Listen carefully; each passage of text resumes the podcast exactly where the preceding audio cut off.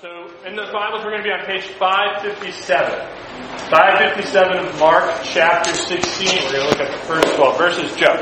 How long have we been in Mark for? A year and four months. It's been a year and four months that we've been in. So, so, um, so yeah. So without further ado, here's Spencer giving us the word for tonight. Thank you. Spencer. Appreciate it.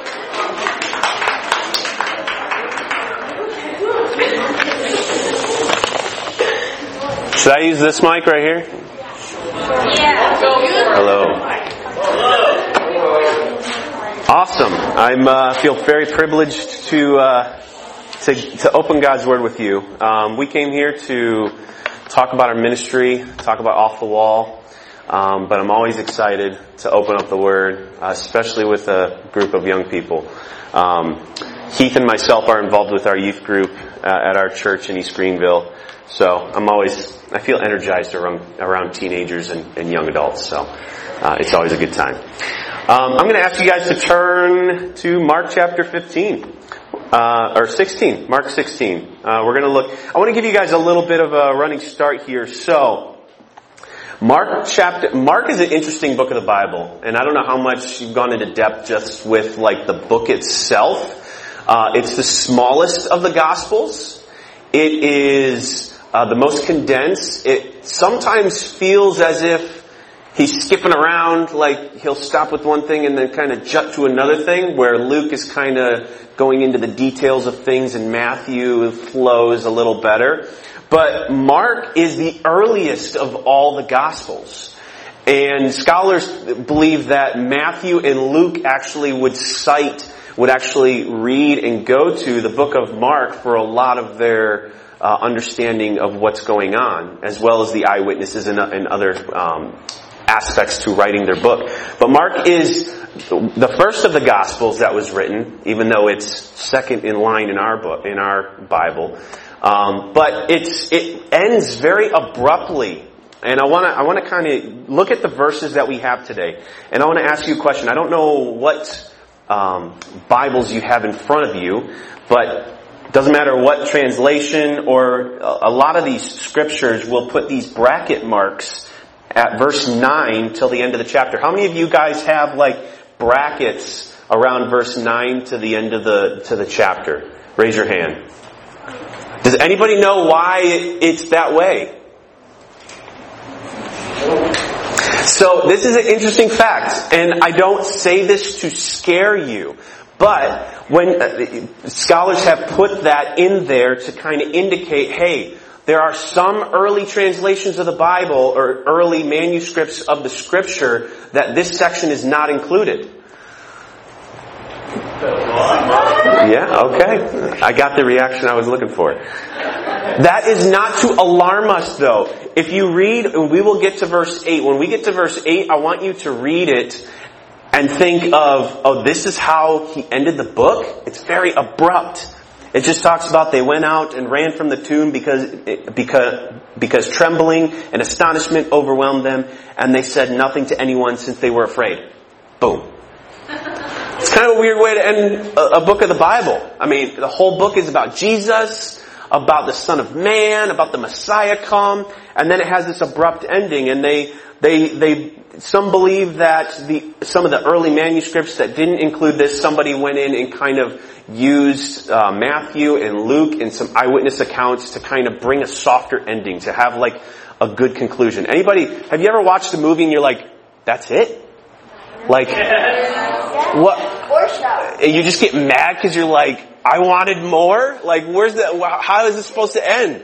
Well, some scholars believe that somebody put a softer ending, which is it wasn't made up. They cited eyewitnesses, they cited other gospels, and kind of had a softer ending. So that I just wanted to explain that tidbit before we get in. When you see those brackets, that's what that means. So I want to start by just asking you the question. I know we just got through Easter, all right, big holiday for believers. Um, we we get our hope because of the cross, because of the resurrection. Um, we get our identity is in Christ as Christians, and the cross means so much more than just the crucifixion of, of a man's death. It is, it's salvation for us. Jesus was that final sacrifice. So we, we're in Mark chapter 16 and I want to set the mood here. The beginning of this chapter is in the middle of this very, very dark period in human history.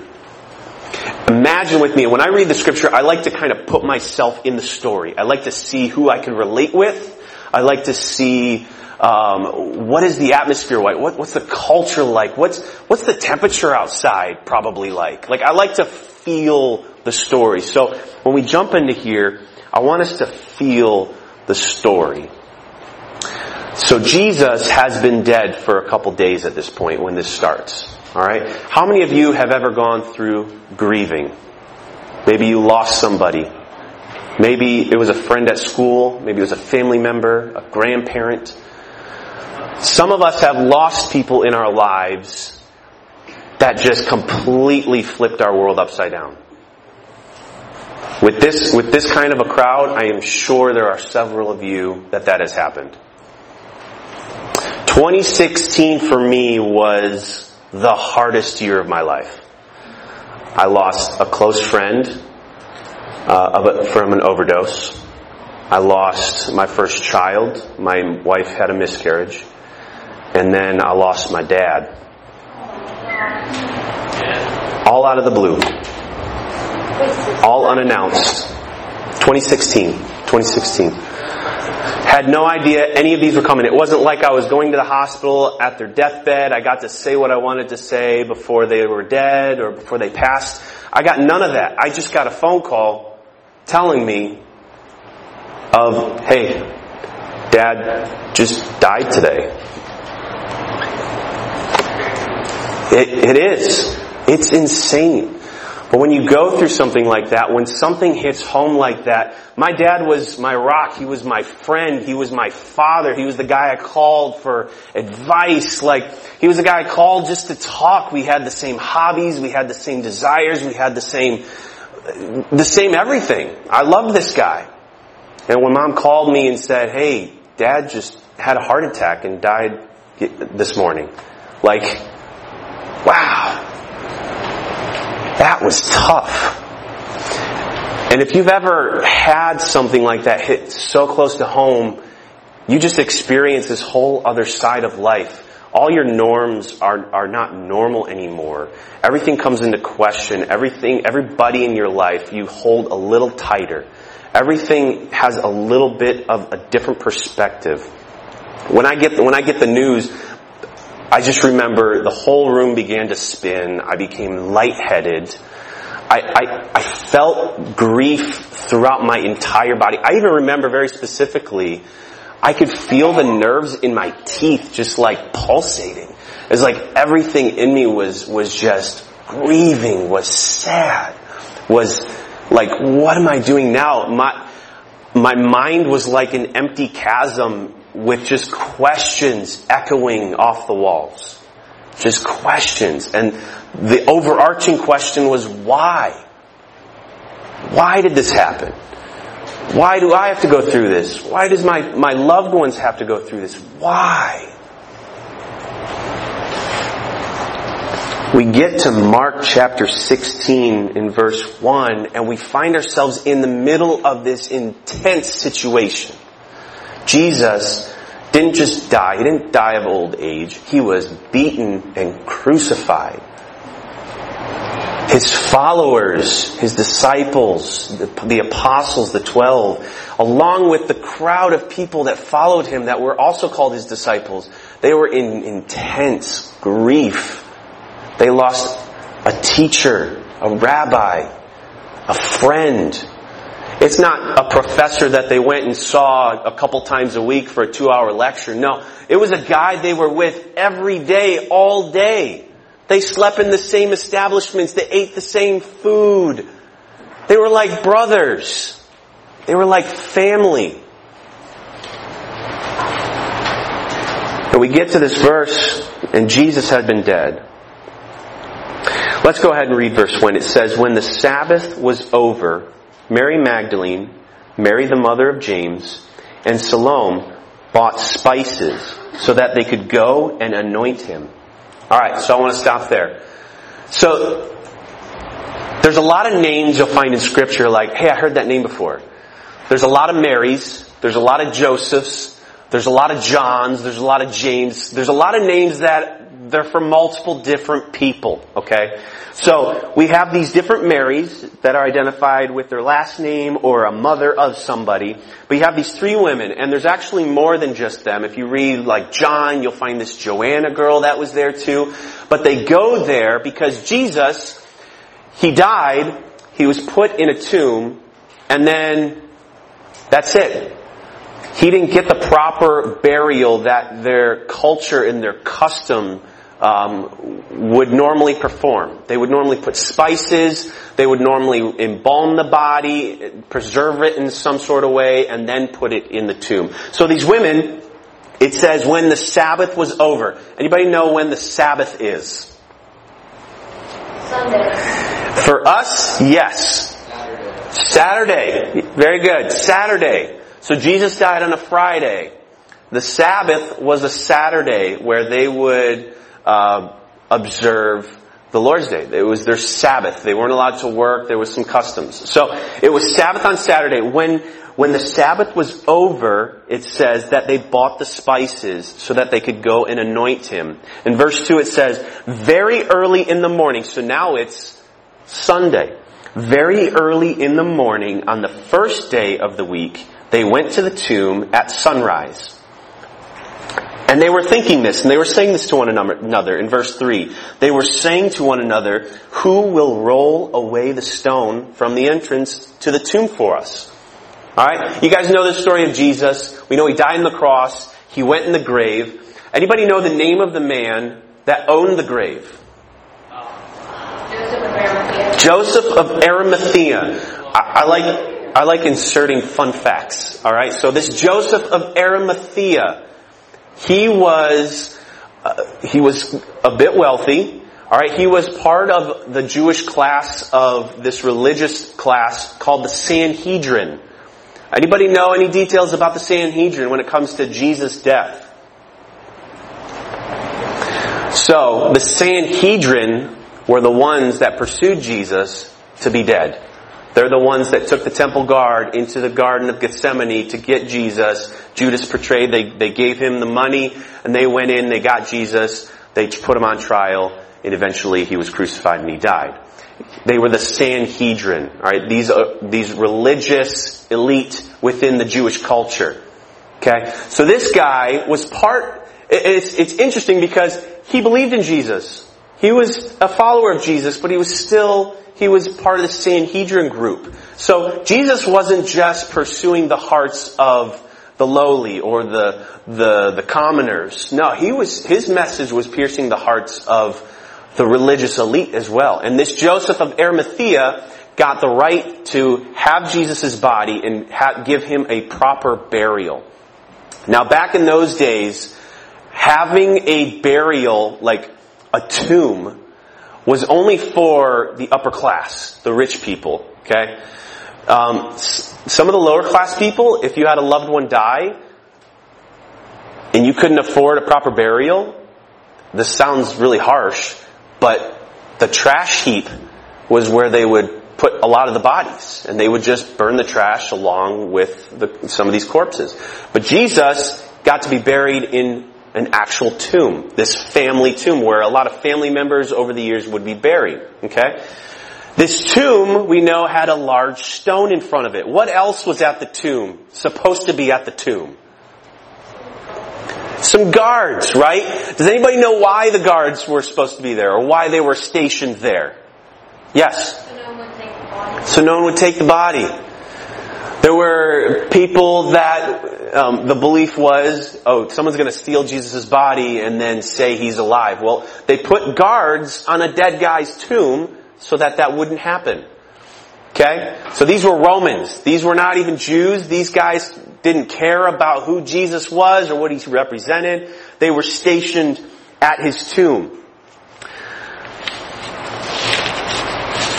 So we find ourselves here at this tomb with these ladies, with these spices ready to give Jesus a proper burial. I also, another interesting thing. In our culture, this is not weird, okay? It says in this passage the women were going to his tomb. But you have to understand, in Jewish culture in the first century, women were treated much different than men. Anybody know any details on that? So here, here's one. Jesus, yes, I saw a hand. Yes. Yes, yeah. So if a woman had a job, it was because she had no husband, maybe she was a widow, and it was her last ditch effort to be able to provide for herself. It was very rare. Women were, were not part of the working class. Women were not part of the educated class. Women did not go to people to be taught. So Jesus, it was very countercultural in this way. He was teaching women. He had women following him. They, he had women in his inner circle and these women would have been part of that. He had women ministering to him. He had women part of, you know, all these great deeds he was doing, whether he was speaking engagement or these miracles, women were part of Jesus' ministry. They were part of this group that followed him around, part of his disciples. So some of these women were mentioned specifically, and Jesus treated them very in much different. Um, talks directly to the, so John 4:27 I want to give you a couple examples of how Jesus dealt with women and how it was very different than what the culture would have done. Woman at the well, John 4:27. It said the people marveled that he was talking with a woman, but no one said, "What what do you seek?" or "Why are you talking with her?" Okay, they marveled. Um, there was this, this episode where these sisters, Mary and Martha, in Luke chapter 10 verse 38, excuse me, um, Mary, uh, she was mesmerized by Jesus' teaching. Um, she was caught by her sister Martha. See, this, this lady Mary was sitting at the feet of Jesus with the rest of all these men and she was listening to Jesus' teaching, which was it would, that would have been weird in this culture. Alright? And so Martha, her sister, is list, she's, she almost reprimands Jesus like, hey, you need to tell this lady to get in the kitchen and to do what women are supposed to do. And, and Jesus, and Jesus is like, no, that's, that's not what I'm all about. Jesus treated women a lot differently than they were treated in that culture. Why is that important to understand in our passage? Well, the gospel is equally for everybody. The message of Jesus Christ, the good news, this book is not just for men, not just uh, for women, not just for rich people, not just for poor people. This message of, of Jesus is for everybody. The gospel, discipleship, studying the Bible is for you. It's not just for your pastors. It's not just for people that are doing speaking engagements. No, studying the Word, studying God's Word is for you, is for me. Okay? So we talked about these women, we talked about the burial. Um, I believe we stopped at verse 3. Let's look at verse 4. So they're talking about who will roll away the stone. Verse 4. Looking up, they noticed that the stone, which was very large, had been rolled away. Okay? One big, what's going on? Okay? There's supposed to be guards. The stone is supposed to be closed. They were debating how are we going to roll the stone. They get there. The guards aren't there. The stone's rolled away. Alright? So, like I said, put yourself in the story. Imagine the situation early morning. Alright, let's keep reading. Verse 5. When they entered the tomb, they saw a young man dressed in a white robe sitting on the right side. They were alarmed. I think it's kind of comical how it's phrased. Um, in other words, they were freaking out a little bit. Okay, they see the stone rolled away. They see this man dressed in white just chilling in this grave. Alright, that's weird. It's early in the morning. Alright? It says they were alarmed. Verse 6, it says, don't be, this, this being, this person says, don't be alarmed, he told them. You are looking for Jesus of Nazareth, who was crucified. He is risen.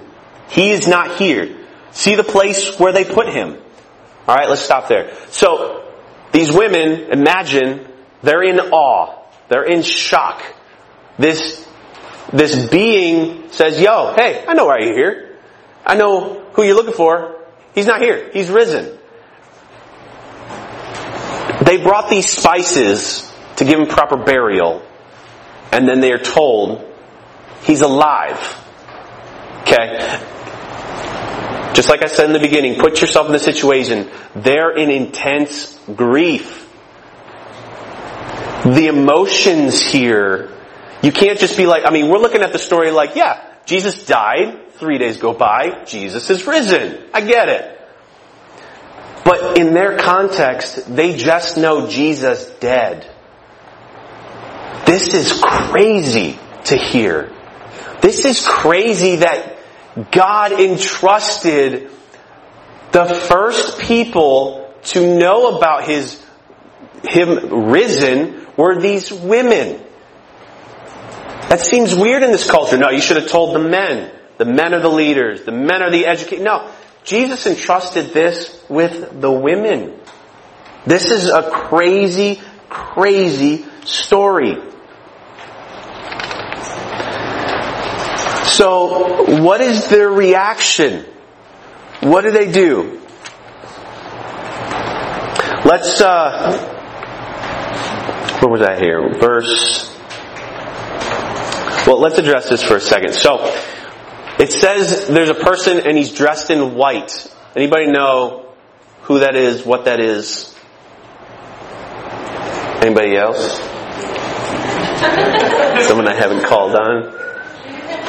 I called on you, I called on you, I called on you. Yes! It was an angel, yes. This was an angel and it's specified in, in John's gospel that an angel appeared to them, okay? So, angels, we get a little snippet. Angels look young. They, they're often dressed in white to represent purity. They're, they're beautiful. Anybody know what the word angel means? Or what the job of an angel is? Yes. It means messenger. Alright, so God used angels in the Bible to deliver messages. Alright? And it's interesting, it, it, there was no doubt to them what they were seeing. Um, I, I wrote this verse down. Where did I put that? Hebrews, Hebrews chapter 13 verse 2 says this, and this is interesting for us to understand. Hebrews 13 2. Do not de- neglect to show hospitality to strangers, for thereby some have entertained angels unaware. Alright? So, the scripture talks about how we could, we could be in the presence of an angel. There could be an angel in here right now, in the form of a person, and we could, we, we couldn't even, we might not even know. Alright? But in this situation, there are situations in scripture where it's like, no doubt, this was a messenger of the Lord. This was an angel. And this is one of those instances. It's very clear a heavenly being had startled them. Alright? I want to go back to what it says. It says they were alarmed. Okay? So the alarms are going off. They're I imagine they're like screaming inside, but nothing's coming out. You ever been like so scared where like something like that or terrified where you're freaking out inside and nothing's coming out of your mouth? That's what, that's the state that they are in. He says, do not be alarmed. Alright, let's read verse 7. What does this angel say to them? Verse 7. The angel says to these women, but go, tell his disciples and Peter, he is going ahead of you to Galilee you will see him there just as he told you. I want to stop there. So, yeah, I see a hand. Why did you say disciples and That's a great question. I love that you saw that and you're processing that. We're going to talk about that. So, Where were the disciples when Jesus was crucified? What were they doing? Were they like right next to him, fighting for him? What's that? They, some were doing different things, but mainly they were keeping their distance. They were abandoning Jesus in this moment. There were instances where we see Peter, he actually stood up for Jesus in the Garden of Gethsemane, Gethsemane, there we go, and he cut off the ear of one of the guards. And Jesus goes, put the ear right back on. I don't know what, what Peter's reaction would have been in that moment, but um, all the disciples were kind of keeping their distance. They were in shock. They were like, what's going on? And Jesus told them everything that was going to happen. But they, I don't know if they just chose not to see it or if the Spirit hadn't revealed it to them.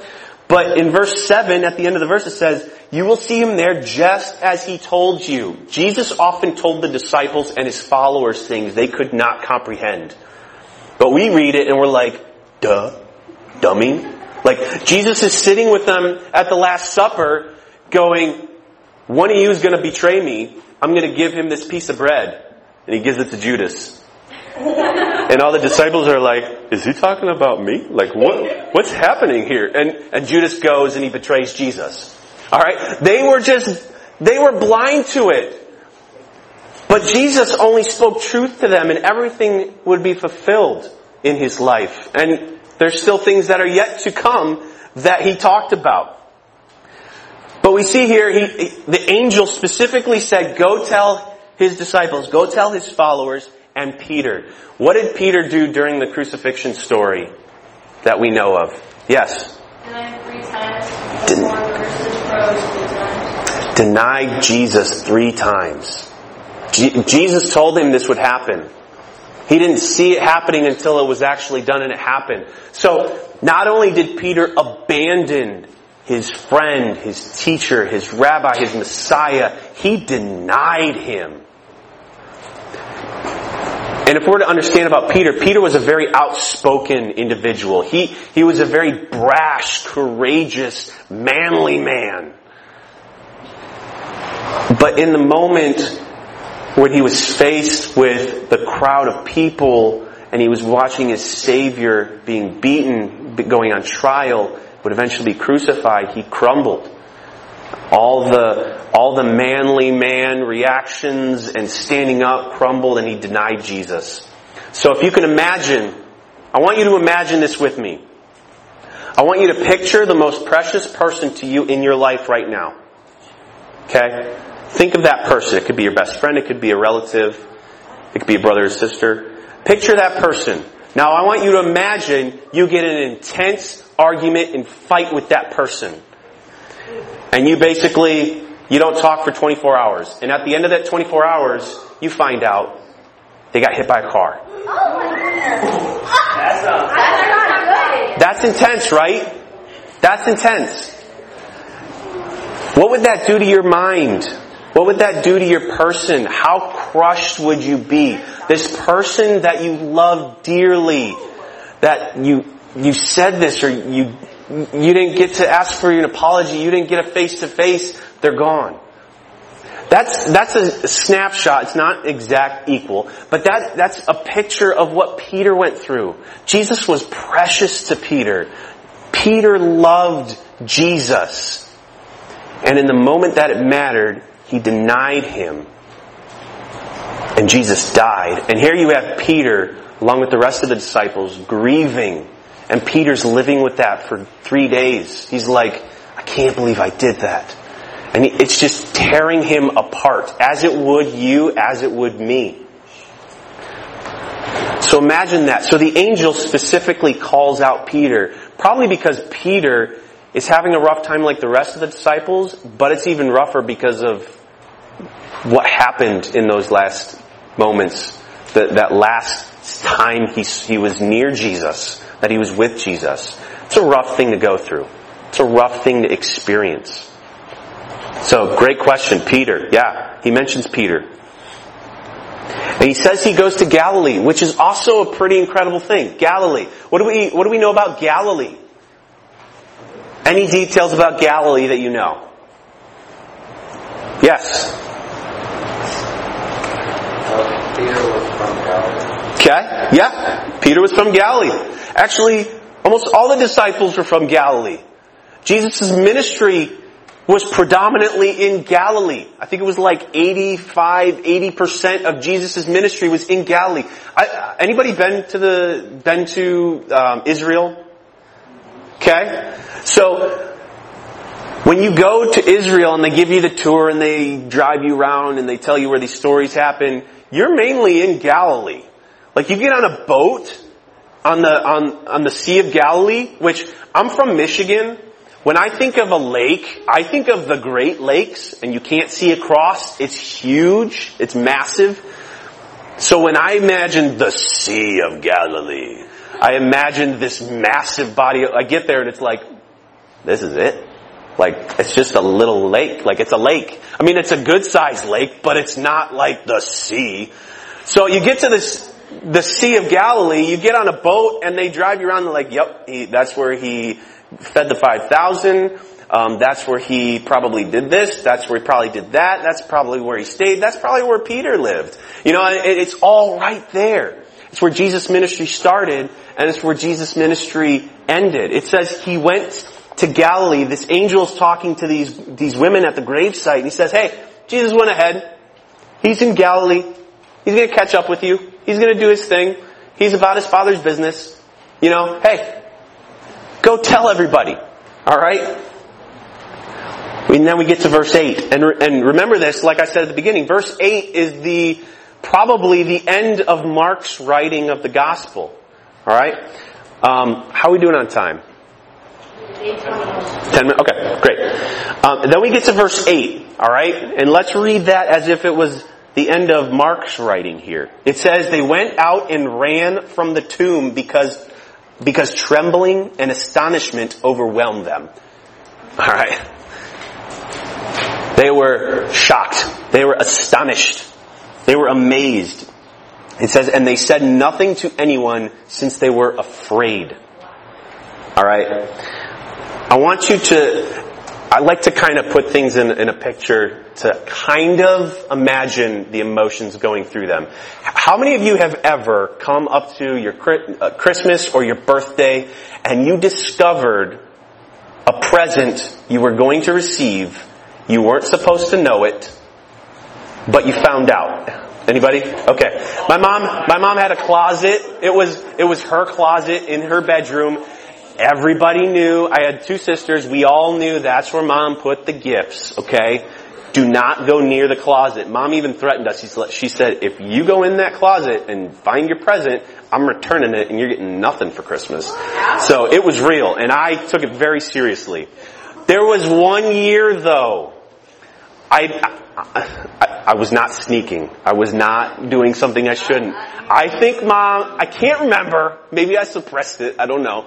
But I found out, and this will date me, okay, you guys are gonna laugh. I found out mom and dad bought me a PS1. Wow. The original, the OG, yes. The OG, okay. I, I saw it, I got a glimpse of it, and it was one of those things where you see and you're like, boom, oh. Oh my God. I wish I still had it, yeah. But here's the thing, here's the thing, I was in that moment astonished. I was, okay, let me, let me, let me, let me see this first. Was I trembling with excitement? Yeah. Have you ever like got something you really wanted and you were screaming? Anybody like reacting that way? Yeah, that was me. So I was trembling and I was astonished. I was overloaded with excitement. And then the same emotions. It says, and they said nothing to anyone since they were afraid. I was afraid of losing that PlayStation. I kept those emotions to myself and I didn't I played it off like Christmas, like I had no idea. But in that moment, I was excited, I was astonished, I was trembling. Flabbergasted is another great word. But I was also terrified of the thought of losing that PS1. I, I probably still had weeks until Christmas. Alright? Where's the camera? So, Here we have in this passage these women. They're astonished. They're, they're trembling. Why? They just were in the presence of a heavenly being. Also, the stone was rolled away. It wasn't supposed to be that way. The guards weren't there.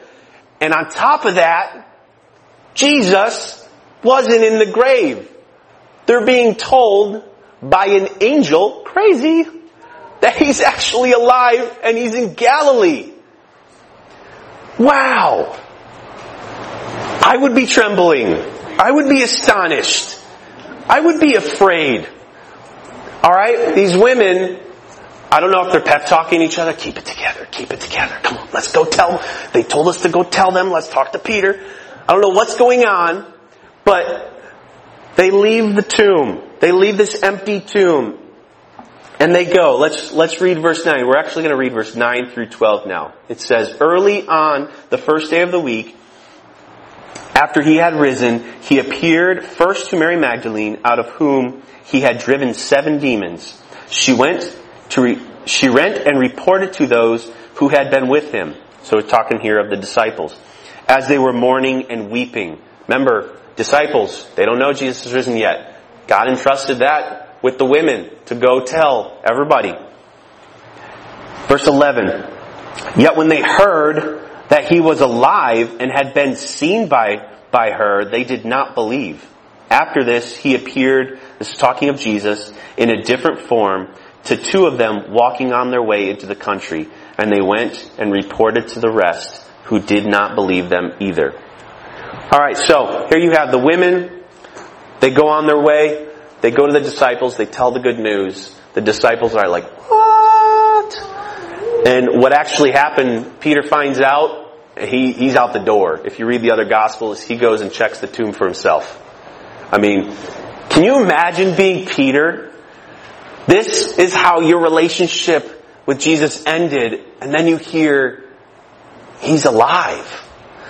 Man, I would be running to the tomb too. I, I, even if I thought it wasn't true, I would still be running to the tomb to be like, yo, what's up? Like, what's going on? These are my friends. They're telling me he's alive. Like, what's going on here? This is an amazing story, and I want you guys to gain an appreciation. When you go to scripture, don't just read the words. Put yourself in the story, especially when you're reading the gospels. A very tangible story about a man, not just any man, but the God man, Jesus Christ. He came, He died for you. He gives us hope.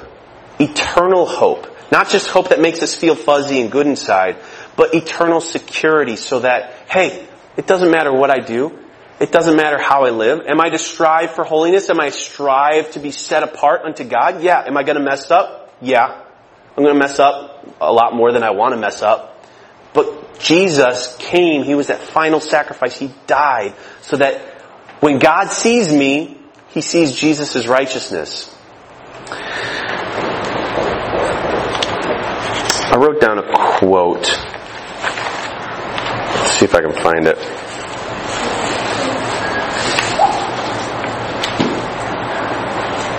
No, I'm not going to be able to find it.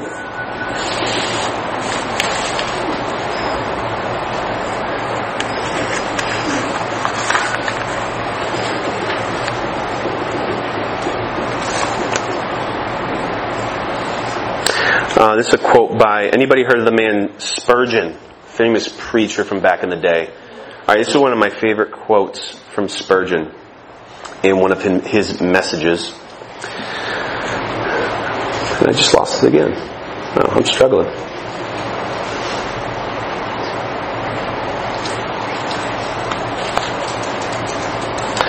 Spurgeon quote, he said, you stand, and this is to put us in perspective. He says, you stand before God as if you were Christ, because Christ stood before God as if he were you. Let me say it again.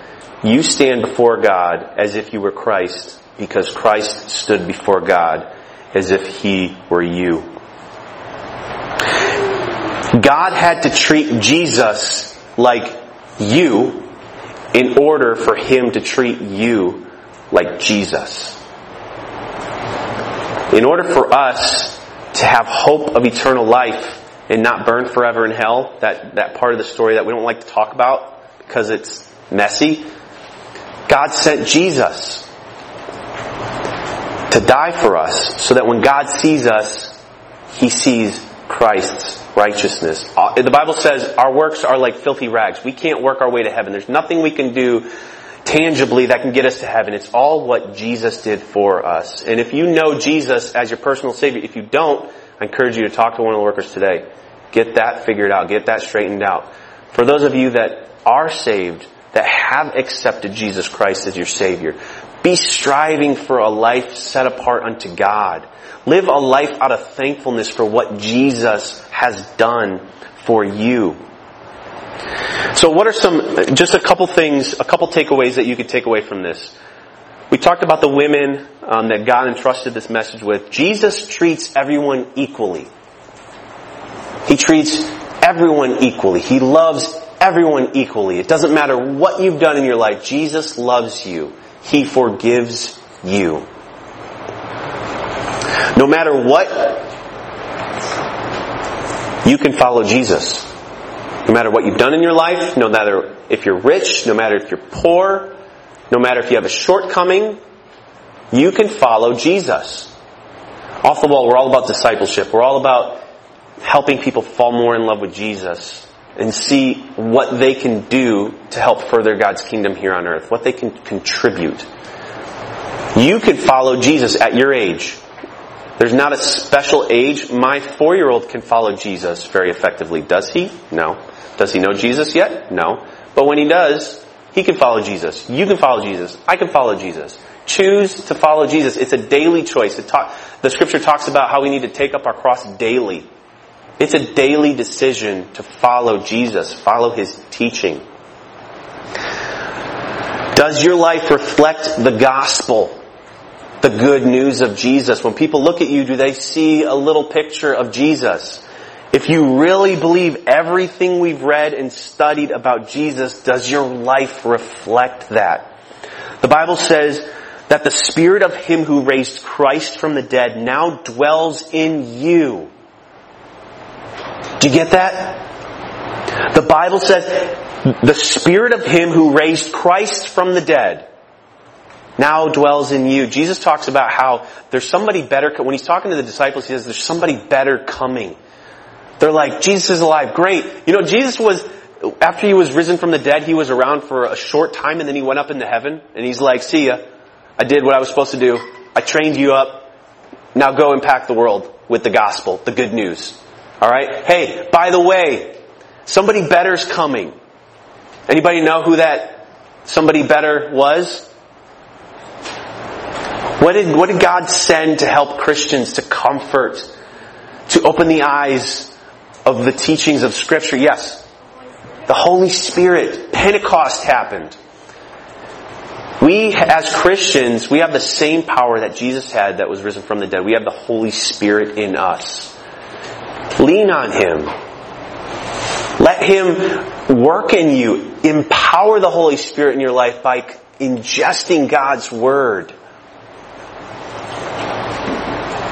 Are you considering Jesus in your day-to-day life? Ask Him to give you the power to follow Him step by step and invite others along with you.